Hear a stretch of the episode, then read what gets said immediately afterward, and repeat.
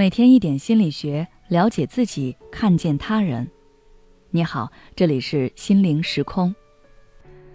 今天想跟大家分享的是，与人相处是一门学问。随着毕业工作进入社会之后，我们接触到了更多更复杂的人，也遇到了各种各样的难题。也许你已经发现，很多时候让我们困扰的并不是某件事，而是与这件事相关的人。如何处理人际关系，成了最让我们头疼的事情。那今天我就来跟大家分享几条与人相处的注意点。第一，学会换位思考，懂得尊重别人。这不仅仅只用在你需要对方的时候，它更应该成为你与他人相处的准则之一。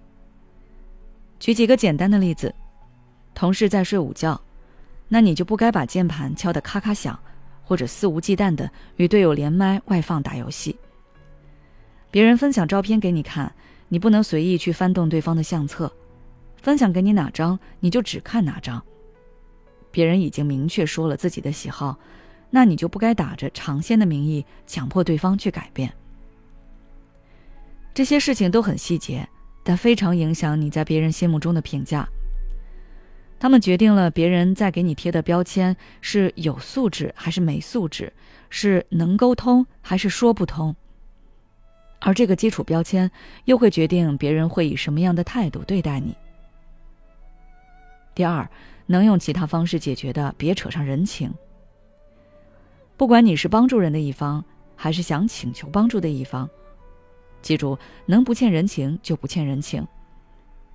举个例子，比如你买了新房想装修，正好表妹是学设计的，于是你让她给你画设计图，一次次的让她给你改，直到你满意为止。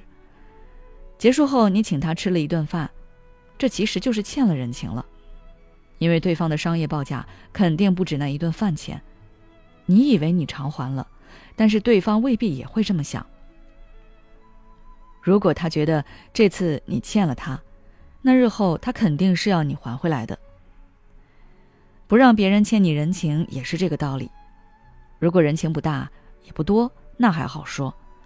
如果太大太多，那对方每次面对你都会有无法偿还的愧疚感。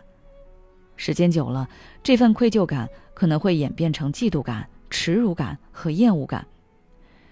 升米恩斗米仇就是这个意思。有些东西算清楚，这样大家反倒会更轻松。第三，学会拒绝，坚守住自己。大家可能会感觉到，有时候与人相处也是弱肉强食。如果你太好说话，好像面团一样任人揉搓，别人反倒不会拿你当回事。这时候，你就需要亮出自己的爪子和牙齿。学会拒绝就是一个很不错的方式。不是有那么一句话吗？自由不是你想做什么就能做什么，而是你不想做什么就可以不做什么。当你勇敢对别人说不的时候，别人就感受到了你的这份强大。心理学上有一个得寸进尺的效应，很多人也许不知道，但是在生活中却不自觉地在使用它。先是小范围地提出一个要求，看对方同不同意。如果对方同意了，那下次就会提一个比上次更大的要求，一步步逼着对方后退。而如果你不能坚守自己，那最后只能等着被对方鲸吞蚕食。第四，注意关系和距离。这其实是很多人都会忽略的问题。比如有的人交浅言深，没见过几次面就开始跟对方说自己的私密往事，只聊了一两个小时就觉得对方是知己，恨不得把家底都告诉对方。这就是没有把握好关系定位。到底什么样的人是朋友？你的朋友分成几个等级，每个等级该如何去对待，这是需要你去认真思考并理清的。再比如，有的人对待不熟的人态度很好，情绪控制也很到位，但是对待亲密的人却打着做自己放松的旗号肆意发泄。这种情深时刻薄也是要不得的，否则等待你的可能会是众叛亲离。当然，每个人都有自己为人处事的方式和原则，大家有什么经验也欢迎在评论区留言。好了，今天的分享就到这里。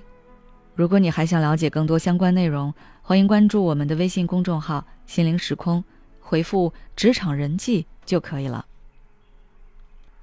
也许此刻的你正感到迷茫，不知道接下来的事业方向该怎么走。